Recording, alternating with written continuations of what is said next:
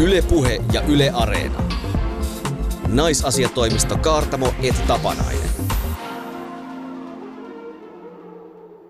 Kanelipulla pöytään on vuoden viimeisen, kenties loppuelämäsi ensimmäisen naisasiatoimiston vuoro. Tänään vedämme näppylähanskat käteen ja jätämme jäähyväiset 2010-luvulle. Vieraamme feministiaktivisti Maryan Abdulkarim summaa, miten feminismin 4. aalto muutti maailmaa. Puhumme myös naisista ja kielenkäytöstä. Miksi kiroilu on feministinen teko? Suurelta feministiltä haetaan vastauksia tällä kertaa siihen, mitä niin usein kysytään Googlelta. Eli voiko nainen olla hauska? Studiossa tänäänkin vuoden viimeisessä lähetyksessä Outi Kaartamo. Outihan on hyvin kaunopuheinen sielu, kun sille päälle sattuu. Hän sanoo 10 hyvää ja 9 kaunista, mutta niiden välimerkkinä Outi käyttää melko törkeää 5-kirjaimista voimasanaa. Kas vain, koska myös Joona Tapanainen on feministi, joka käyttää V-sanaa niin subjektina, predikaattina kuin objektina. Ja kekseliäimmillään kaikkia 3 samassa lauseessa ihan ilman muita sanoja, niin että viesti välittyy kristallinkirkkaana. Se, että hänellä on akateeminen loppututkinto, tekee asiasta myös vähän seksikästä. Eli tätä naiselle sopimatonta tapaa ei voi heti yhdistää hänen ilmeiseen maalaisuuteensa. Tai sitten kenties kyllä.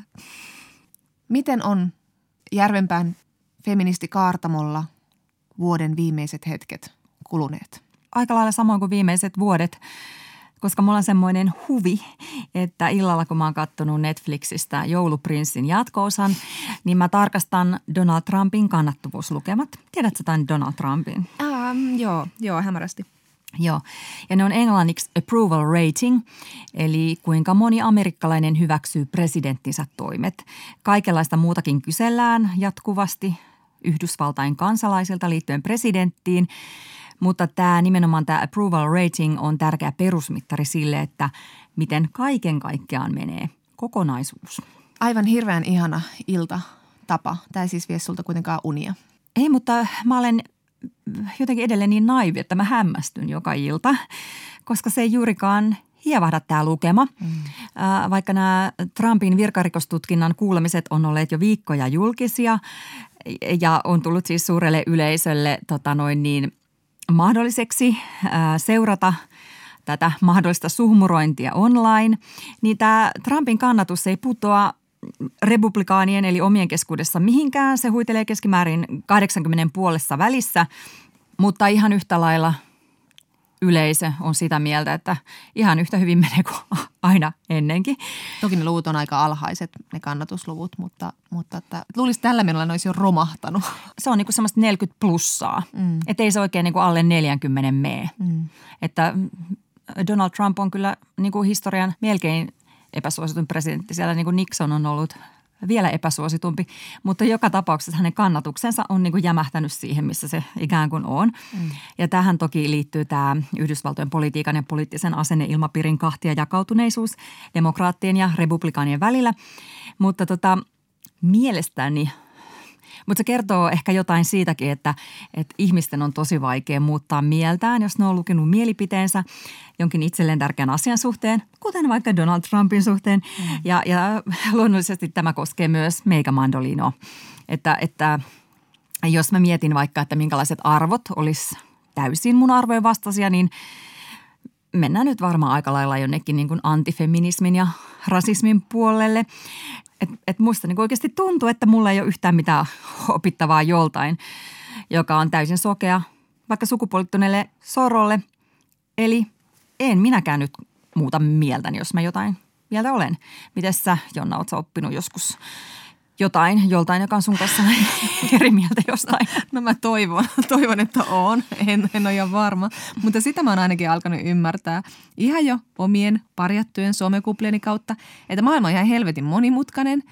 Ja siis oikeasti musta tää on niinku ihan avainajatus elämässä, niin maailma on tosi monimutkainen. On tosi vaikeaa sanoa asioita, jotka olisi mustaa tai valkoista.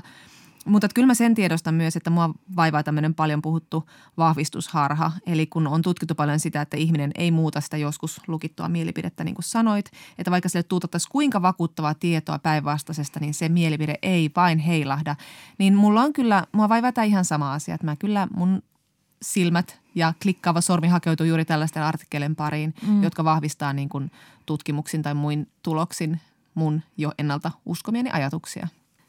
Joo, ja näistä somekuplista ollaan oltu huolissaan sillä lailla, että siellä somessa vain samanhenkiset kohtaa ja seuraavaan toistensa mielipiteitä ja toistensa jakamia vaikka uutisia. Mutta Anu Kantola kirjoitti just Hesarissa, että tämä huoli on liioiteltua, että kaikukammioiden ja kuplien olemassaolo on yritetty todistaa viestinnän tutkimuksessa, mutta niitä ei ole oikein löytynyt. Sosiaalinen media ja sen algoritmit eivät lokeroi ihmisiä toisistaan erillisiin heimoihin, Kantola kirjoittaa, että ihmiset kyllä niin kuin tämän mukaan seuraa mediaa ja sosiaalista mediaa monipuolisesti. Mutta niin kuin mä oon alkanut kyllä vähän niin kuin työntää semmoisia ihmisiä kauemmaksi niin kuin itsestäni myös sosiaalisessa mediassa, jotka on niin kuin kovasti arvojeni vastaisia. Jos aiemmin onkin ajatellut, että olisi hyvä päästä vähän niin kuin näkemään, että miten eri lailla ihmiset ajattelee asioista ja toki myös se, että he voivat oppia minulta jotain.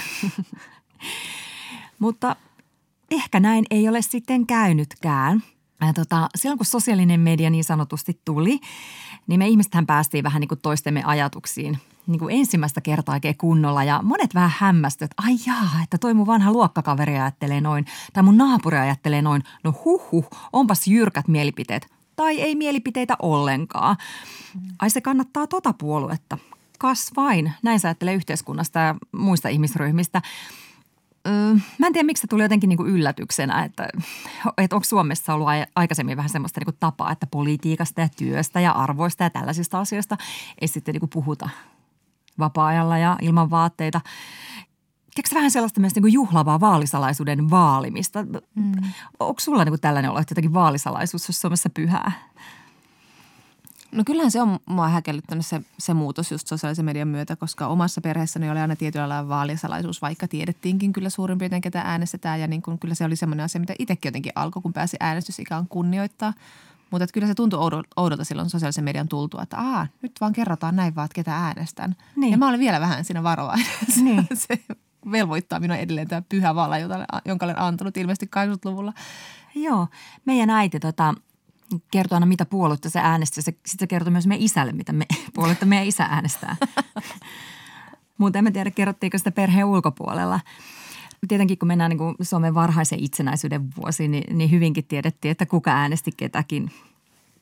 Mutta sitten ehkä tämä niin kuin vaalisalaisuuden jonkinlainen niin kuin ajatus sitten tuli näiden 70-luvun kiivaiden poliittisten vuosien jälkeen.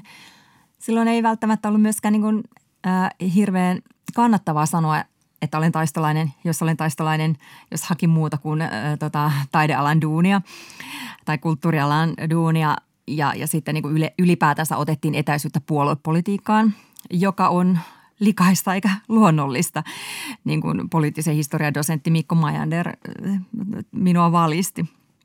Eli politiikka ei ollut enää jotenkin, niin kuin, voisiko sanoa, seksikästä. No mitä sä ajattelet nyt, kun sä näet kaikkien ihmisten arvot ja poliittiset mielipiteet ja puoluekannat sosiaalisesta mediasta?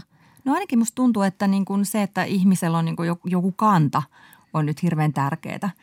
Että minkälainen minä olen, minkälainen niin kun yhteiskunta mielestäni olisi hyvä. Ja jotenkin niin kun ihminen, joka ei ilmaise arvojaan, ei ole ihminen ollenkaan. Mutta kyllä niin kuin nytkin niin kuin tiettyihin poliittisiin puolueisiin niin kuin saattaa liittyä semmoista, että niin kuin ei välttämättä kannata niin kuin ensimmäisenä vaikka sitten taas ystävänsä kulttuuriseurassa huutaa, että kannatan perussuomalaisia. Tai voi olla niin kuin korkea kynnys ilmaista puoluekantansa. Mikko Majander kertoo, että yhä on myös kaikenlaisia maalaisliittomafioita pienillä paikkakunnilla, jossa ei niin kuin todellakaan kannata paljastaa, että äänestää toisin kuin kylänmiehet, jos haluaa pitää duuninsa ja saunavuoronsa. Mutta ne, jotka kertoo, mistä he ovat niin sanotusti made of, niin ne kertoo kyllä sen niin kuin aika isoilla kirjaimilla, että mun sosiaalisen median kuplassa niin kuin tykitetään ja puolustetaan aika lujaa. Ja jos katsotaan vaikka niin kuin lehtien mielipidepalstoja tai ehkä enemmänkin näitä niin kuin juttujen kommenttiraitoja, niin kyllä ne on niin kuin tosi politisoituneita.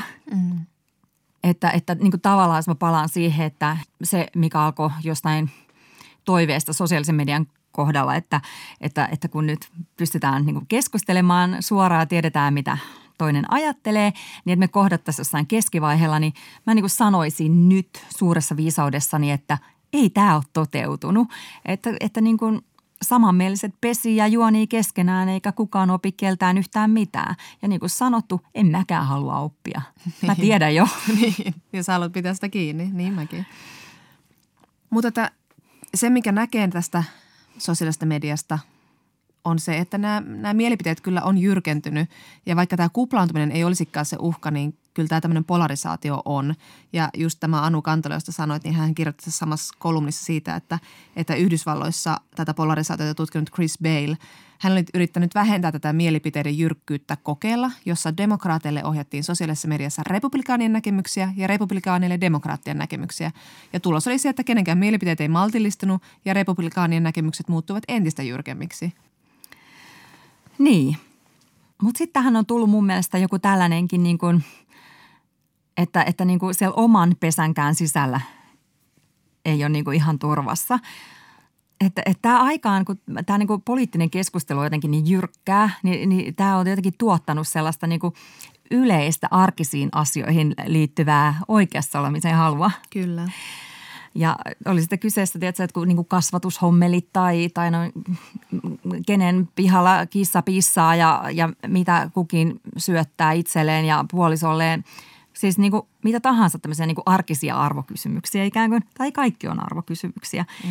Niin sellainen, että mitä mieltä saat tästä, olisi kiinnostava kuulla. Saisiko tähän jotain uutta näkemystä? Niin ei sellaista, vaan niin kuin, että halutaan niin kuin tukea sille omalle näkemykselle, jos ei saa niin suututtaa. Ja sitten kun tietenkin some kärjistää kaikkea, nettikirjoittaminen vaikuttaa vielä niin kuin jyrkemmältä, kun se ilmaisu olisi kasvotusten. Tästä on puhunut paljon Katri Saarikivi, että kun meillä ei ole niitä eleitä, ihmisen eleitä eikä ilmeitä, niin sitten myös tulkitaan ne vielä jyrkemmin. Ja sitten me vastataan niihin vielä jyrkemmin, koska se sävy vaikuttaa niin kiivalta ja sitten se eskaloituu. Tötörö. Sen takia mä nyt ehdotankin sellaista hommaa, että lopetetaan, tiedäksä, argumentointi ihan kokonaan. Ei sanota vastaan. Olisi niin kuin kiva tietää, mitä tapahtuisi, kun lopettaisi väittelyn. Tulisi kato vähän ilmaa ajatuksille ja saattaisi tulla myös vähän niin kuin joustoa. Niin ja mekin ollaan meidän vieraiden kautta tänä vuonna paljon puhuttu siitä, että pitäisi kuunnella eri ihmisiä ja sitä kautta sitten niin kuin oppia ja ymmärtää. Ja tämähän on nyt niin kuin trendibisnes myös niin kuin vaikka yritysmaailmassa, että siellä on tajuttu, että niin kuin työntekijöitä pitää kuunnella, jos halutaan päästä tavoitteisiin.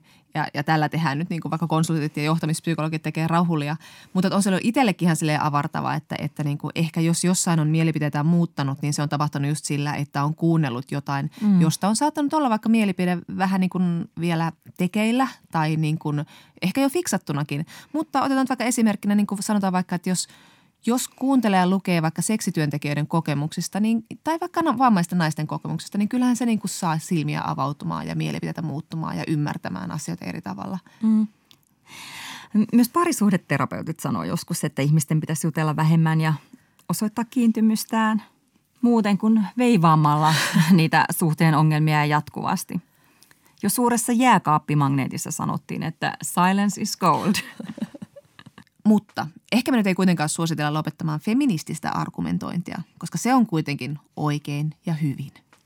Tämähän on sanomattakin selvää. Siis kehotamme ihmisiä kuuntelemaan meitä. Yle Puhe ja Yle Areena. Naisasiatoimisto Kaartamo et Tapanainen.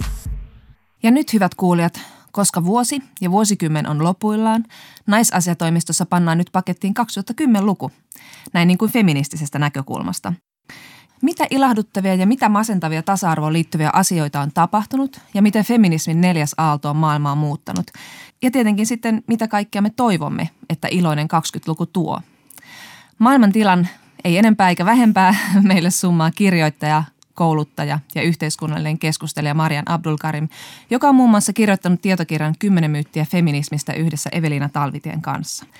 Maryan, jos sun pitäisi nyt nostaa joku yksi merkittävä asia tältä vuosikymmeneltä, niin mikä se olisi?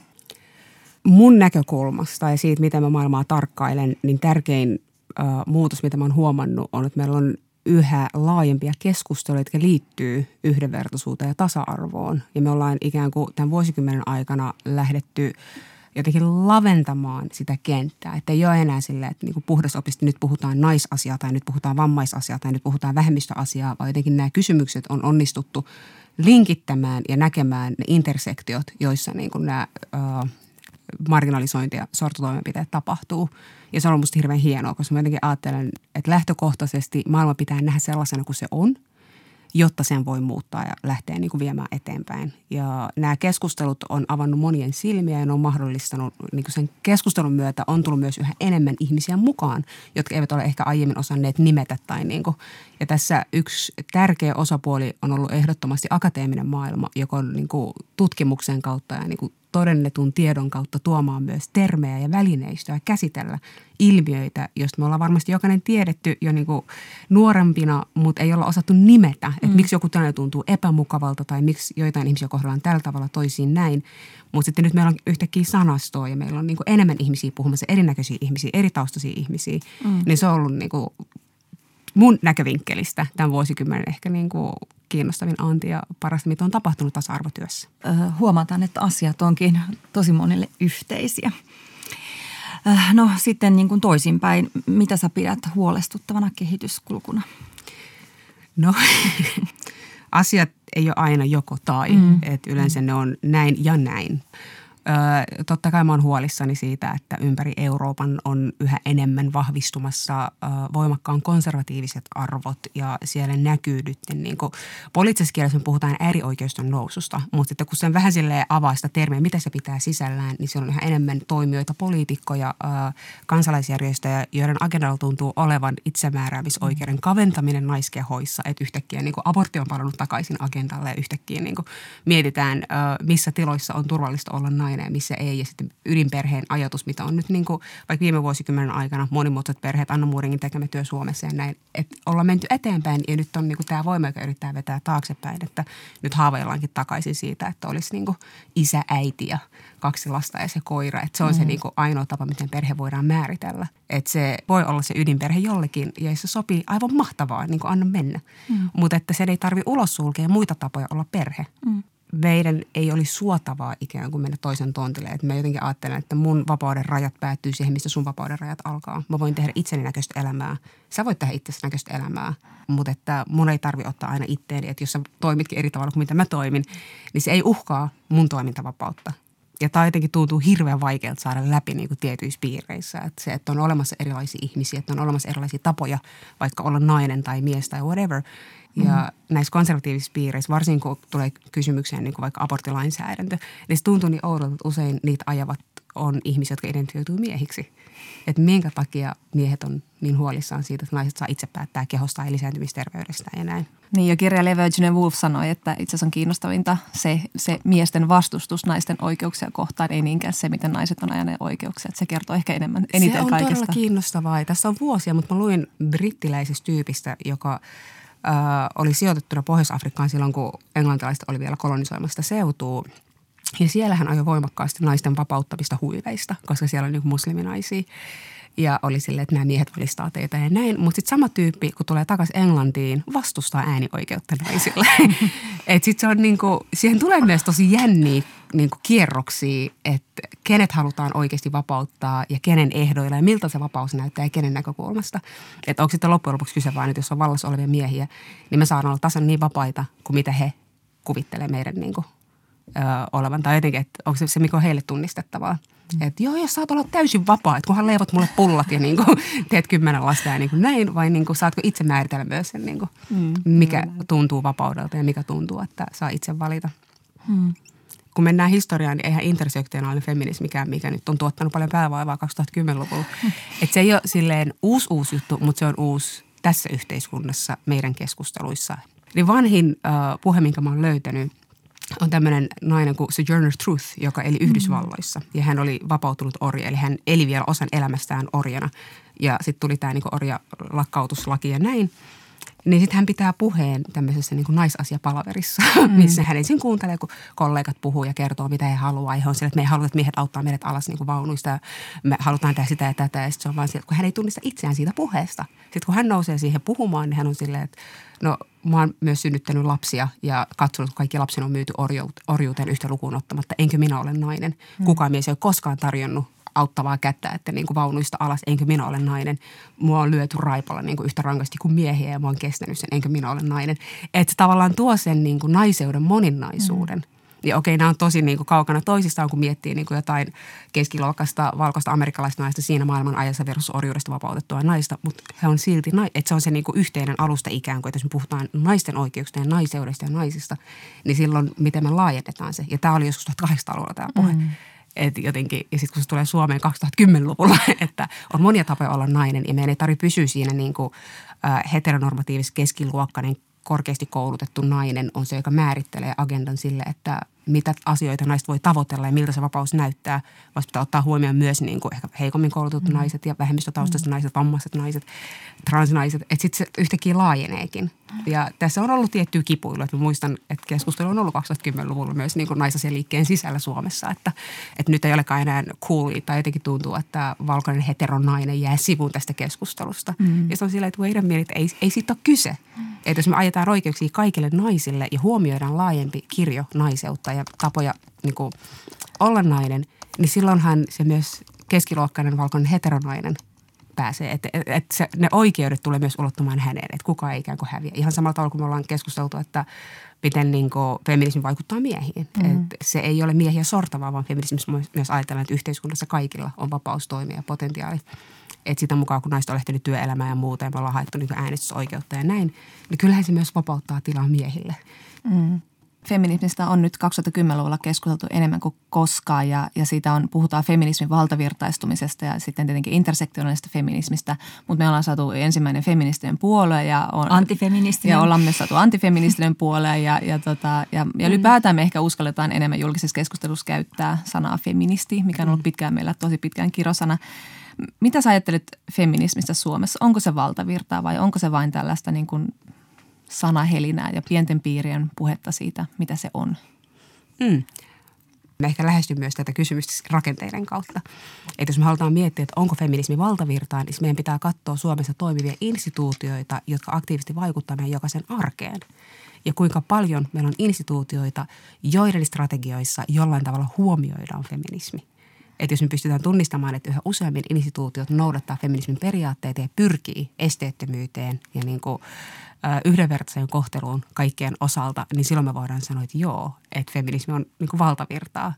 Että keskustelussa on valtavirtaa, mutta onko se rakenteessa vielä valtavirtaa? Siinä on mun mielestä vielä niin kuin silta rakennettavana ja yritettävänä, että me päästään siihen. Mutta miten sitten, kun puhutaan intersektionaalisesta feminismistä ja siitä, että sitähän tämä neljäs aalto nyt on, miten sä mietit nyt, kun sä puhut noista instituutioista, niin keitä me päästään sitten ääneen meidän yhteiskunnassa ja kenen ääni sieltä vielä puuttuu? Oi. Sieltä puuttuu vielä ääniä. Siis mä itse välillä, kun mä oon käynyt jossain puhumassa, niin yksi kysymys, mitä mä kysyn aika usein on se, että niin kuinka moni täällä tietää, milloin Suomen romanit on saanut kansalaisoikeudet. Ja aika harva käsi nousee ylös. Ja tämä on musta ihan perustietoa. Sen pitäisi olla perustietoa, että romanit on saanut kansalaisoikeudet 60-70-luvun taitteessa. Sitä ennen he on ollut aika paljon liikekannalla. Ja se on myös kuva, mitä me ollaan niin kuin jotenkin onnistuttu romantisoimaan, että niin kuin romanit reen päällä ja aina niin kuin jotenkin nuotion äärellä lauleskelemassa. Että ikään kuin tämä on niin kuin vapaaehtoisuuteen perustuvaa toimintaa, eikä niin, että heitä olisi systemaattisesti estetty niin kuin hankkimasta vuokra-asuntoa tai näitä tai asettumasta aloille laittamasta lapsiaan kouluun.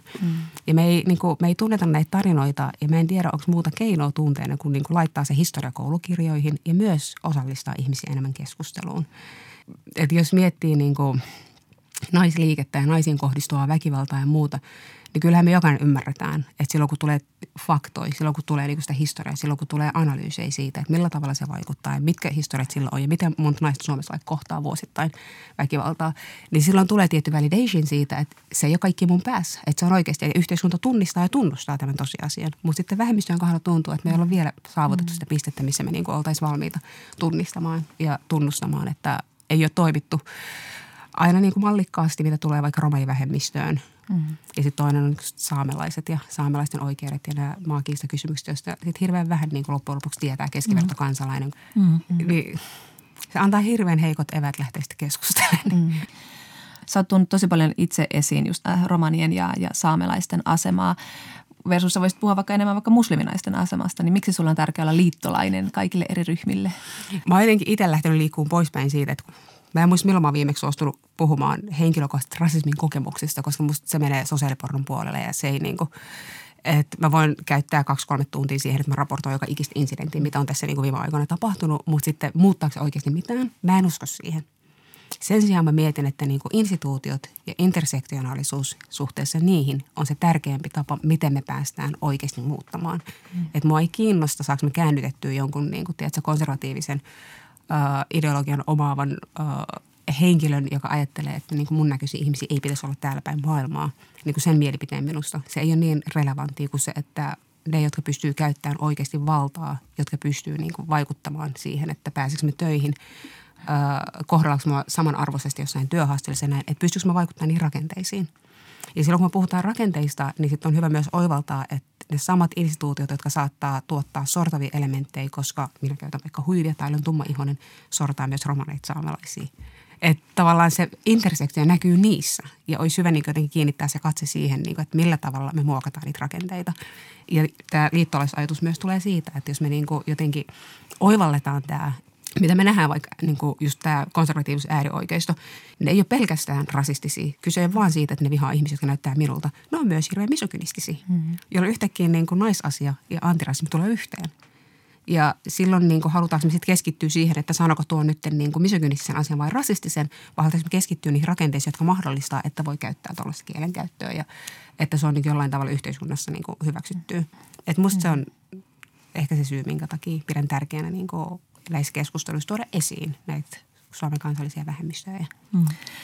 No puhutaan vielä vähän tuosta liittolaisuudesta. Sä osallistuit Islannissa Me Too-konferenssiin tuossa syyskuussa ja siellä tietenkin puhuttiin tästä niin kuin minkälaisia muutoksia Me Too on tuonut naisten väliseen solidaarisuuteen ja sinä itse siellä puheenvuorossasi peräänkuulutit sitä tällaista liittolaisuutta ja solidaarisuutta.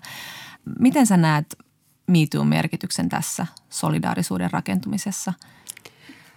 Miitun alla on käyty valtavan hienoja keskusteluja ja musta se on myös niin kuin tuonut liittolaisuutta, koska jo pelkästään sen toteaminen, että nämä ei ole yksittäistapauksia, nämä ei ole asioita, mitkä syntyy tyhjössä, nämä ei ole paikallisia kysymyksiä, että nämä on niin kuin globaaleja ilmiöitä, jotka liittyy sukupuoleen ja vallankäyttöön, niin mä luulen, että sieltä on syntynyt paljon oivalluksia niin kuin eri puolilla ja synnyttänyt myös verkosta ja tapoja niin jotenkin, että miten me voidaan sitten. Ja tämä onkin se niin seuraava kysymys, mitä myös tuolla Islannissa pohdittiin, että miten me tästä sitten mennään eteenpäin. Niin kun meillä on kaikki tämä tieto, mutta sitten itse asiassa yksi, mikä tuli vastaan niin siellä puheissa, oli se ristiriita sen välillä, että esimerkiksi Yhdysvalloissa tehty tutkimus osoitti, että niin valtaosa ihmisistä niin uskoo, että seksuaalista häirintää esiintyy työpaikoilla. Hmm. Samaan aikaan valtaosa ihmisistä uskoo, että heidän työpaikoilla ei esiinny seksuaalista häirintää. Ja siinä on mieletön ristiriita. Että me uskotaan, kun se tapahtuu jossain tuolla, mutta sitten jos se onkin niin kuin lähempänä, niin sitten me halutaan jotenkin torjua se ajatus, että niin kuin, no ei tämä tyyppi, jonka minä tunnen, ikinä tekisi tollaista. Mm-hmm. Ja siis ihmisethän ei ole yhtä kuin heidän tekonsa. Ja tämäkin on jotenkin tärkeä jossain vaiheessa tuoda keskustelua. Mä en tiedä, missä vaiheessa uskaltaa niin kuin sanoa äänen, että me ei olla yhtä kuin meidän paras teko sen enempää kuin me ollaan yhtä kuin meidän pahin teko. Että miten me sitten pyritään jotenkin niin kuin keskusteleen sellaisella tavalla, että meillä olisi joku konsensus mahdollista tai joku ajatus siitä, että mitkä on sopivat sanktiot, miten pitkälle pitää mennä sanktioiden kanssa ja sitten niin kuin, voiko ihminen, joka on vaikka niin kuin väärinkäyttänyt valtaansa ja käyttäytynyt todella törkeästi, voiko hän ikään kuin kuntoutua takaisin yhteiskunnan jäseneksi, voiko hänelle enää antaa valtapositioita. Et uskotaanko myös siihen, että ihminen voi kehittyä ja voi muuttua vai ajatellaanko me, että niin kuin, jos sun pahin teko on tämä, niin sitten se on ikään kuin se taso, missä sä pysyt ja sun pitää niin jotenkin olla kokonaan pois yhteiskunnasta.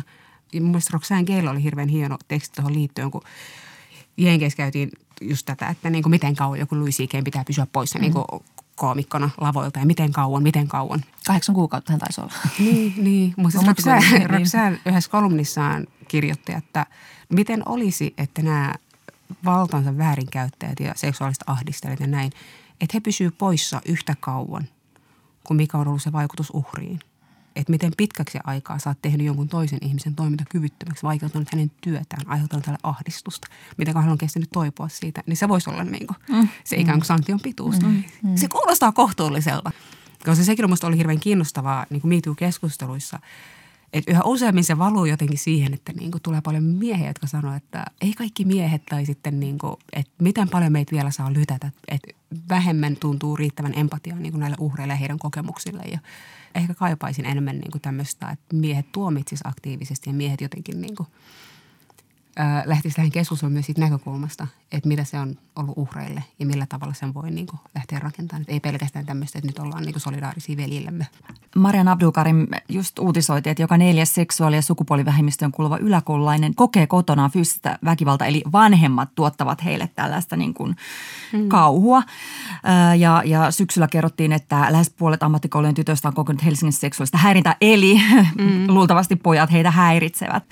Me Too-liike ei ole nyt tässä sitten ilmeisesti riittänyt. Minkälaisia yhteiskunnallisia toimia tarvittaisiin, että saataisiin tämmöinen niin kuin riivaus niin kuin poistettua lopullisesti? Jos taas mennään näihin mun suosikkitermeihin, instituutiot ja rakenteet. Mä ajattelen, että esimerkiksi koulu on instituutio. Ja mä ajattelen itse, että me ei voida vastuuttaa yksin nuoria siitä, mitä tapahtuu kouluissa, joissa kuitenkin vastuussa ovat koulun aikuiset. Ja ehkä kaipaan enemmän keskustelua siitä, että mikä on aikuisten rooli siinä, millaista ympäristöä välitetään, millaisia kuvia välitetään nuorille normeina. Ja tässä ei ole pelkästään niin koulun aikuiset, vaan myös niin toki muut aikuiset nuorten elämässä. Onhan meillä edelleen aika vahvoja normeja tässä yhteiskunnassa, jotka liittyy niin siihen, että mitä pidetään hyväksyttävänä pojalta, mitä tytöltä ja mitä me niin niitä viestejä annetaan. Joskus ne on niin kuin isompia viestejä sitä, että niin kuin eduskunnan pikkujouluissa tapahtuu tilanteita, joista uutisoidaan päivälehdissä, jotka sitten niin kuin ikään kuin menee päiväjärjestyksestä semmoisilla, niin kuin, että no, hän nyt oli vähän humalassa, että ei siinä mitään. Ja nyt me viittaan Hakkaraisen toimintaan eräänä pikkujouluna. Josta ei sitten niin kuin, että mikä se seuraus oli, että me voidaan näyttää nuorisolle, että tällainen toiminta on todellakin niin kuin väärin ja tästä tulee niin kuin tämän tyyppistä seurausta. Että meidän pitää hyvin nuoresta iästä, että miten me tuodaan sukupuolisensitiivisyyttä ja niin kuin ylipäänsä terveempiä tapoja olla suhteessa toiseen ihmiseen. Että me voidaan välittää näitä viestejä lapsille hyvin nuoresta iästä. Toisaalta siihen, että sulla on oikeus sun omaan kehoon ja koskemattomuuteen ja toisaalta sä et sä ikinä niin kuin loukata toisen koskemattomuutta. Feminismi on työkalu, joka tarkoitus on niin kuin paljastaa epäkohdat yhteiskunnassa ja niin kuin mahdollisesti tarjota myös keinoja sen korjaamiseen.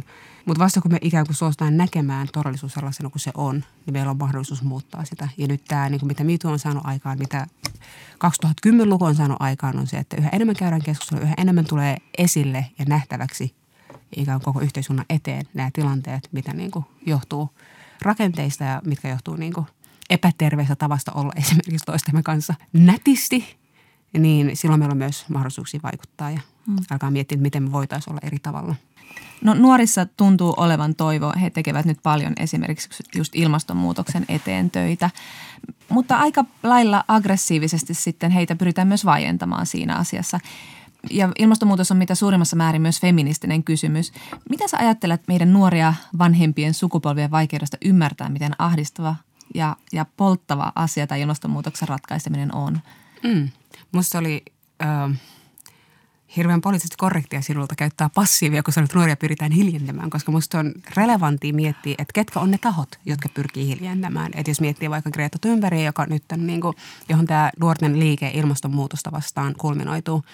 Että mun ymmärtääkseni, toki siellä on ollut myös jonkun verran naisia, mutta siis on ollut pääosin tämmöisiä niin kuin vähän vanhempia miehiä, jotka on ollut hirveän ikävällä asenteella liikkeellä niin kuin tätä nuorta vastaan ja jotka kritisoi. Ja, yhteiskunta ei vastusta nuorten toimijuutta, ei vastusta nuorten tyttöjen toimijuutta, ei puhu hirveän rumasti nuorista, joilla on erilaisia niin kuin kysymyksiä, mitä he haluaa tuoda esiin. Yhteiskunnassa on toimijoita, jotka jostain syystä sattuu olemaan ensisijaisesti keski-ikäisiä valkoisia miehiä, jotka käyttäytyy hirveän ikävästi suhteessa näihin nuoriin.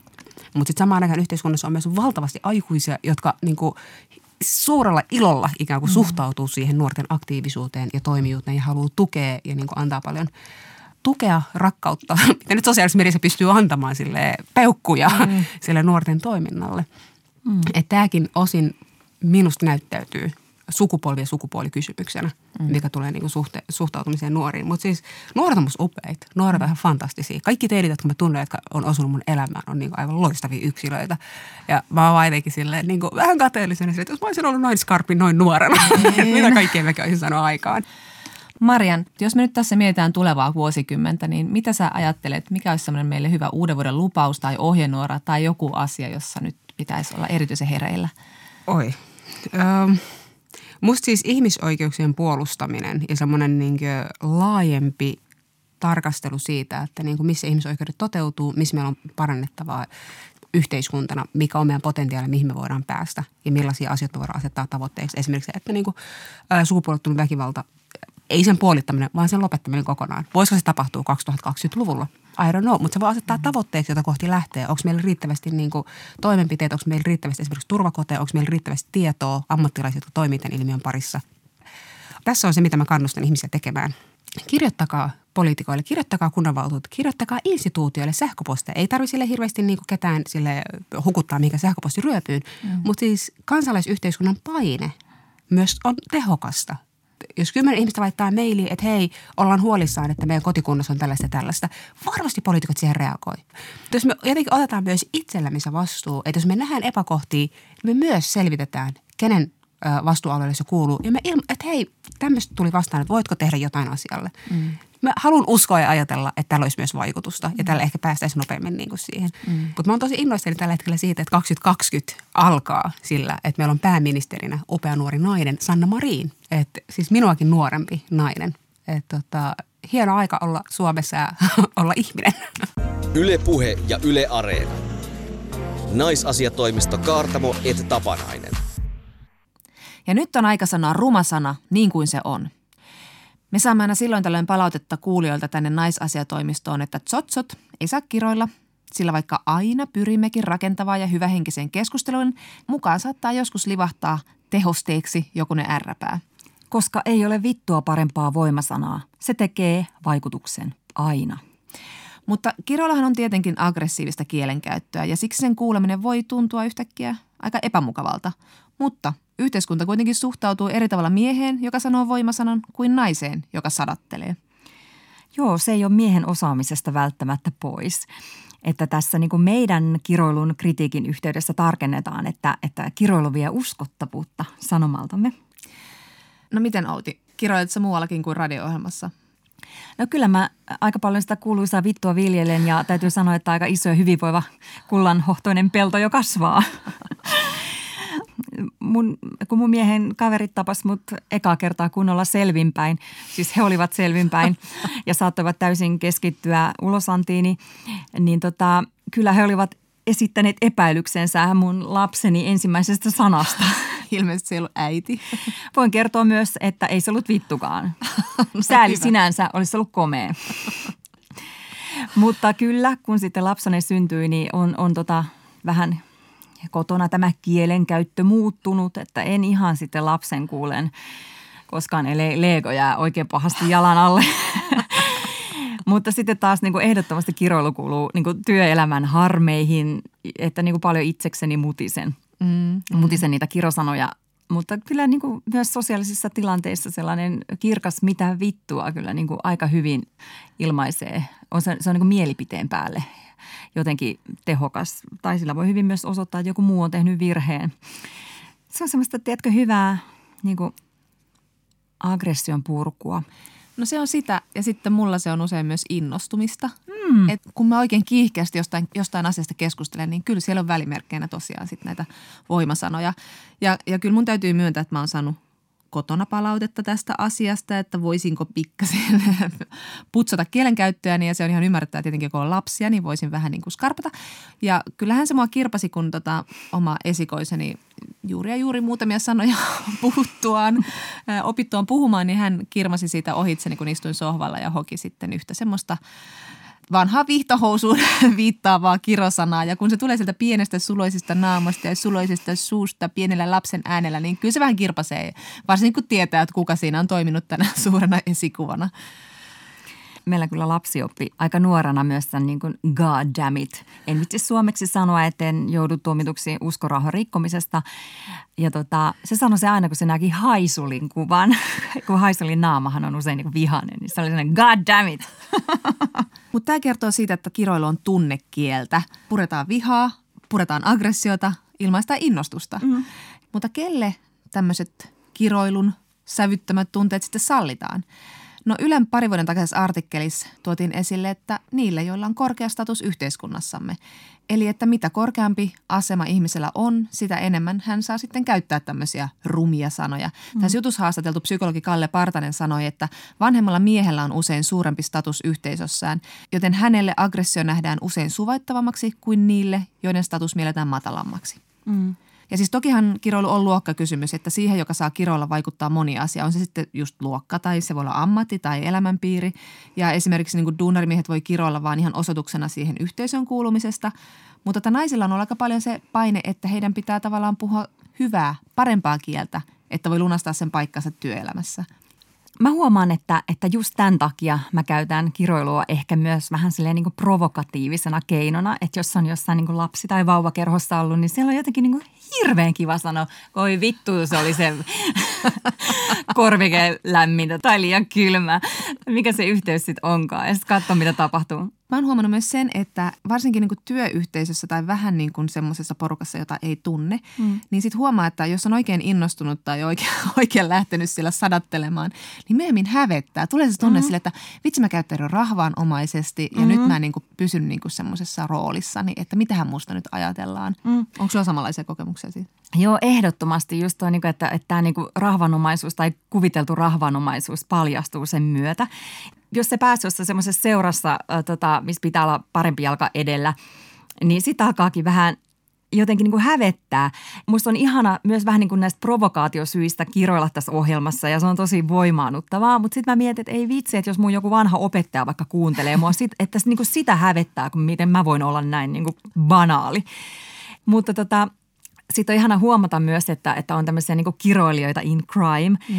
Mulla on semmoinen ihana sukulainen, joka on mua 20 vuotta vanhempi arvokas rouva, joka ei todellakaan kiroile yhtä kevyesti kuin mä. Mutta sitten taas se alkaa kiroilla mun seurassa. Eikö rakastettavaa? On ihanaa. Ja siis mä yleensä innostun siis paljon kiroilevien ihmisten seurassa. Mulla on semmoinen olo sille, että he ovat kosketuksissa itsensä kanssa. Joo, mutta ei kiroilua naisilta niinku kokonaan kiellettyä. Se vaan pitää tehdä niin kuin oikeassa paikassa ja 10 senttiä auki. Juuri näin. Eli just tämän siteeraamme Ylen artikkelin mukaan, niin synnytyssali on sellainen paikka, jossa nainen voi sitten niin kuin päästellä tulemaan. Ihan just sen takia, että tämä kiroilu nähdään semmoisena niin kuin energiaa tuottavana asiana, jolla ihminen saa itsestään enemmän irti. Että niin kuin ihminen kiroilee niin ikään kuin sitä kipua vastaan ja sellaisessa viimeisessä riuhtasussa. Ja tässä voi olla myös niin kuin kyseessä urheilusuoritus. Ja tässä jutussa psykologi Päivi Frantsi sanookin, että kiroilu tuottaa energiaa ja se nostaa adrenaliinin ja puristuksen tunnetta ja saa viimeisen voiman liikkeelle. Mitäs kiroilit sä synnytyksessä? No en mä kyllä muistaakseni muuten kuin siinä kohtaa, kun ponnistusvaiheessa kätilö sanoi vähän siellä niin kuin kauempana istuneelle miehelleni, että nyt me kannustamaan vaimoa, niin mies tulee siihen mun viereen ja sanoo, hyvä Outi. Ja mä niin kuin mahdollisimman energiatehokkaasti sylkäsin, että Antti vittuun. Lähti heti. Hirveän tehokasta siinä sen näkee. No mä en ehkä yllättävää kyllä kiroillut synnytyksessä, mä en kokenut siihen tarvetta, mutta kyllä mä huomannut, että siitä saa tosi paljon voimaa just tommosissa niinku hankalissa, ponnistelua vaativissa tilanteissa. Mutta niin kuin tuossa jo viitattiin, tämä aiheuttaa meissä joskus häpeää. Koska hieno nainen ei kiroile ja muuta paskaa. Eräs amerikkalaisyliopiston tutkimuksessa ihmisiä oli pyydetty arvioimaan luetusta tekstissä, että jos siinä oli kirosanoja ja kiroilijan sanottiin olevan nainen, niin nämä tutkimuksen osallistujat pitivät tätä naista yksimielisesti aika heikkona ja vastenmielisenä, mutta sitten vastaavasti, jos sanottiin, että se kiroilija oli mies, niin sitä pidettiin semmoisena aika dynaamisena tyyppinä, eikä se viehätysvoima niin kuin kärsinyt tästä voimasanojen käytöstä ollenkaan. Suuret ajatukset vaatii ympärilleen väkevät sanat. Mutta juuri tämä, että hieno nainen ei kiroile ja siis sehän tarkoittaa patriarkaatista tämmöistä siveää ja kohteliasta ja pidättäytyvää. Ja niin kuin sanoitin, tämähän usein on just se kiroilun viehätys ja semmoinen niin kuin provosointi ja vähän semmoinen voimaantuminen sille, että tullaan miehiselle alueelle niin, että soi.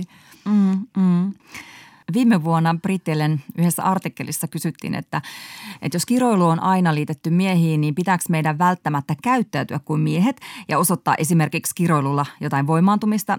Eli voisiko sitä ilmaista jotenkin muuten? Ja tämän Ellen jutun mukaan vastaus oli, ei voi.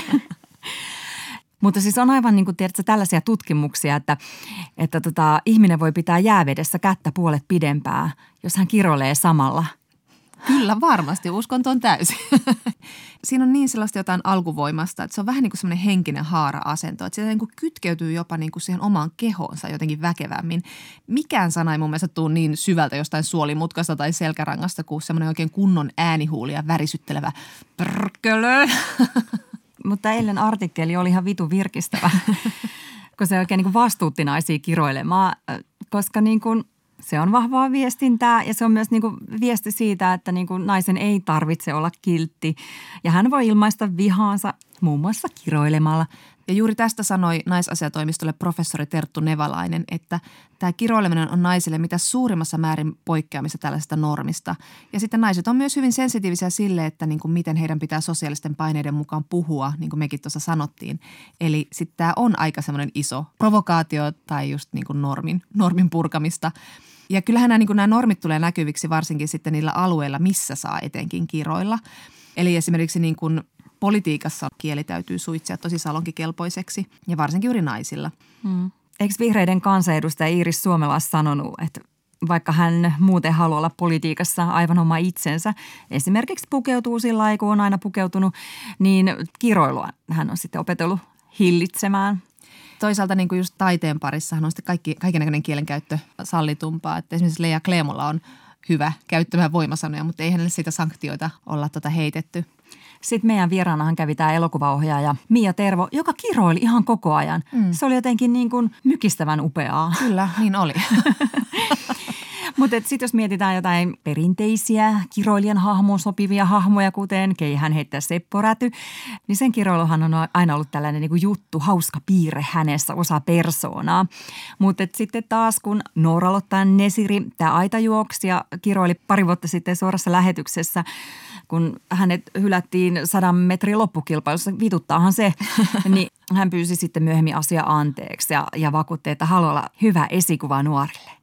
Toisaalta taas sitten entistä suunnistaja Minna Kauppia, joka saattoi elämänkertansa mukaan kirota haastattelijoille ihan suvereenisti, niin häntä ei siitä niin kuin pantu mitenkään vastuuseen ja niitä kyllä sensuroitiin, mutta ei sitä tehty mitään semmoista erityistä juttua. Että tämäkin vähän mietityttää sitä, että kenelle se kiroilu taas on sallittu, että onko se niin kuin, jos nainen on rodullistettu, niin onko kiroilu silloin häneltä kielletympää, koska meillä on tämä stereotypia tällaisesta vihaisesta, mustasta tai ruskeasta naisesta. Mutta tästä intersektionaalisuudesta on kirjoittanut myös egyptiläissyntyinen muslimifeministi ja kirjailija Mona Eltahawy. Eli että mitä enemmän naiseen kohdistuu syrjinnän intersektioita, sitä enemmän hänen kieltään kontrolloidaan. Eltahawy on suosittu puhuja, joka on päättänyt vuosia sitten aloittaa kaikki esiintymisensä maasta riippumatta lauseella fuck the patriarchy, eli patriarkaatti paskaksi.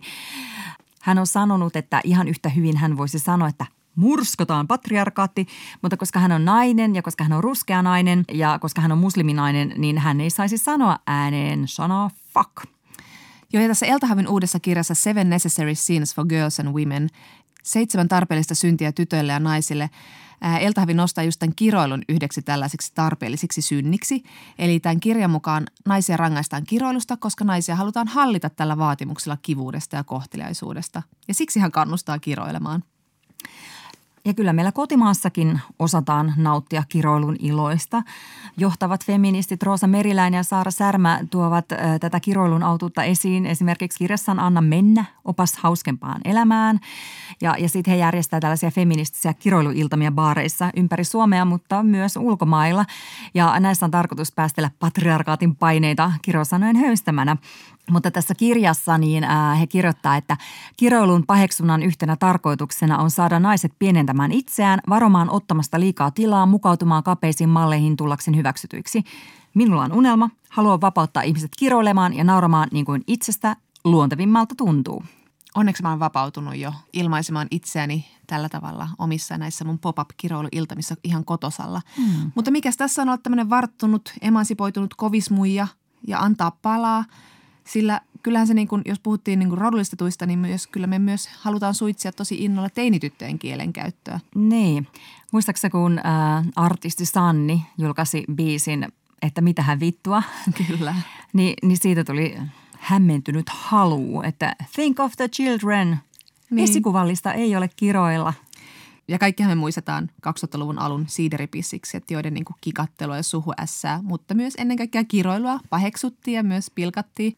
Mutta ehkä tähän on tullut vähän ilmaa, kun nämä sukupuoliroolit on vähän höllentynyt. Kyllähän niin kuin vittusanasta on tullut siis tämmöinen välimerkki nuorten puheessa, jos ei meidän keski-ikäistenkin. Ja me naisissa siteerattiin tämmöistä brittitutkimusta, jossa havaittiin, että naisten tämän juuri V-alkuisen kirosanan, jos nyt suomennetaan se, niin sen käyttö on lisääntynyt peräti 500% 90-luvun lukemista. Kyllähän toi on semmoista konkreettista tilanottoa, että... Mä oon aika varma, että mä oon, niin kuin mitä vanhemmaksi mä oon tullut, sitä enemmän mä oon alkanut kiroilla. Niin, musta tuntuu kans. Jos nyt johtavat feministit sanovat, että kiroilu on feminististä, niin mä oon aina mukana tämmöisissä naiset käyttäydytäänpä nyt huonosti yllytyksissä. Mutta toisaalta, niin kuin sanottu, tämä mun kirosanojen käyttö ei kyllä hirveästi yllytystä kaipaa. Ja sitten tässä on myöskin tämä vaara, että kuten tässä Ylen artikkelissa mainittu urheilupsykologi Satu Kaski sanoo, niin voimasanat voi menettää jatkuvassa käytössä myös tehoaan, että niin kuin voimasana on niin kuin voimaeläin tai joku muu symboli. Eli jos sitä käytetään koko ajan, niin voima katoaa. Joo, kyllä. Ja sitten harvoin käytettynä, niin sehän on tosi vielä niin kuin tehokkaampi. Että mulla on yksi ystävä, joka ei kiroile koskaan, mutta sitten kun se kiroilee, niin mä sanon, oho, nyt sillä on kyllä iso asia. Kyllä. Ja sitten toisaalta mä myös mietin sitä, että niin kuin tämä Mona Eltahawykin huomauttaa, että just tämä meidänkin viljelemme sanat, joita pidetään kaikista rumimpana sanana, myös hänen äidinkielessään arabiassa. Eli naisen sukuelimiin viittava kirosana, niin hänestä meidän pitäisi käyttää enemmän tämmöisiä ei-sukupuolittuneita kirosanoja. Että niin kuin ei pitäisi käyttää tämmöistä niin kuin naista vähättelevää tai loukkaavaa kirosanastoa. Ja sitä mä oon miettinyt, että ehkä tämä olisi tietysti niin kuin fiksua luopua sellaisesta. En tiedä. Niin. Mä en niin kuin ajattele sitä vähättelevänä taas, että miksi me ajatellaan, että se on vähättelevää, että onko siinä jotain vanhaa uskonnollissävytteistä ajattelua, että naisen sukuelimiin viittavat sanat on sitten niin kuin kamalan törkeitä, että onhan sitä sitten toisaalta pidetty kansanuskossa usein maagisena voiman lähteenä. Seksuaaliterapeutti Aune Karhumäki sanoi Kauneudessa terveyslehdessä, että kun naisen vagina oli semmoinen niin kuin maaginen avun lähde, sen kautta virtaava väki suosi lapsia, karjaa ja koko perheyhteisöä. Se saattaa varomattomassa käytössä päästää tuon puoleisesta tämän aikaisen sellaisia taikavoimia, jotka eivät olleet yhteisössä toivottuja. Toisaalta vagina on pelätty, sillä sen on katsottu näyttävän suden suulta tai karhun kämmeneltä, joka voi puraista peeniksen poikki. Ja tämähän on siis todellinen uhka myös nykypäivänä. Kyllä. No, jos mä nyt tätä kaikkea sulattelen ja mä oon kuitenkin ihminen, joka ei lukkiudu mielipiteisiinsä, vaan kuuntelee ja oppii. Joku voisi sanoa myös, että tuuliviiri, mutta siis ehkä mä nyt vaihdan kuitenkin lennosta mielipidettä ja sanon, että ehkä meidän pitää riisua vittusanan ympäriltä se törkeys ja ajatella sitä just tämmöisenä maagisena voimasanana, ellei peräti salonkikelpoisena voimasanana. Tai nauttia siitä toisaalta siitä sen törkeydestä. Niin voi olla, joo. Yle Puhe ja Yle Areena. Naisasiatoimisto Kaartamo et Tapanainen. Ja näin on sivuluisuttu vauhdilla ohjelman viimeiseen kaarteeseen, eli rakastettuun osuuteemme. Kysy feministiltä, ettei tarvitse taas hävetä. Kysymyksiä voi lähettää osoitteeseen naisasiatoimisto@yle.fi. Tämänkertainen kysymys tulee Meeriltä. Miksi huumori koetaan yhä miesten lajiksi ja naisten tehtävänä on edelleen Miksi huumori koetaan yhä miesten lajiksi ja naisten tehtävänä on edelleen lähinnä nauraa heidän jutuilleen? Vieläkin kuulee usein kysymyksen, että voiko nainen olla hauska tai voiko naisten stand-up olla koskaan hauskempaa tai edes yhtä hauskaa kuin miesten. Miksi tällainen yleistys on yhä hengissä? Minua naisten jutut naurattavat. Hyvä Meeri. Naisasiatoimiston oman 2 hengen tutkimusotantaan perustuvan selvityksen mukaan naiset ovat selvästi hauskempia kuin miehet, mutta tarkistimme silti asian feministisen salaseuramme yhdeltä hauskimmalta tyypiltä eli stand-up-koomikko Kaisa Pylkkäseltä. Kaisa Pylkkäsen mukaan vanhat mielikuvat siitä, kuka ja mikä on hauskaa, istuvat valitettavan tiukassa kulttuurissamme. Poikia on kautta aikojen rohkaistu itsevarmuuteen ja vitsien murjaisuun, kun taas tytöt ja muut on koulittu olemaan lähinnä hyvä yleisö. Olisikin kiinnostavaa nähdä, mitä seuraisi, jos niin äidit, isät kuin opettajat ja muut kasvattajat ottaisivat asiakseen palkita muitakin kuin poikia hassuttelusta ja vitsien lohkaisusta. Nykymallilla miehet saavat ystäviä, naisia, vaikutusvaltaa, naurattamalla näitä, kun taas hauska nainen koetaan vähän uhkaavana. Naisasiatoimiston osakas huomauttaa, että vitsillä ei ole koskaan irronnut, mutta vitsille nauramalla kyllä. Amen. Merkittävin vaikutin lie myös se, että kulttuurissamme oletusnäkökulma aivan kaikkeen, siis kaikkeen, on aina miehen. Naiset lukevat kaikkien kirjoittamia kirjoja, hyvin harvat miehet naiskirjailijoita, naiset passiivisia objekteja tai miesten tukijoukkoja. Miehet samastuvat miehiin, naiset ja muut ovat tottuneet samaistumaan kehen tahansa tai yleensä miehiin. Naisnäkökulma huumoriin tai oikeammin mihin tahansa on siis yksinkertaisesti monelle miehelle vielä vieras.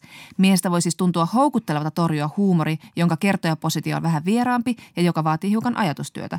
Voi myös tuntua, että naisten tarjoilema huumori on vain naisten ja vähemmistöjen huumoria, kun taas miesten huumori on ihmisten huumoria. Mutta höpsistä pussiin ja pussin suu kiinni. Miehet eivät myöskään ole tottuneet olemaan muiden vitsien kohteena samalla tavalla kuin naiset, jotka ovat kiltisti nauraneet tyhmille, blondeille ja ronskeille raiskausvitseille vaivaantuneena kautta historian. Samalla tavalla miehelle voi tulla vaikea olo, jos naisen vitsi osuu sukupuolisortoa ylläpitäviin rakenteisiin, koska hän alitajuisesti tunnistaa hyötyneensä niistä rakenteista. Mutta kas vain.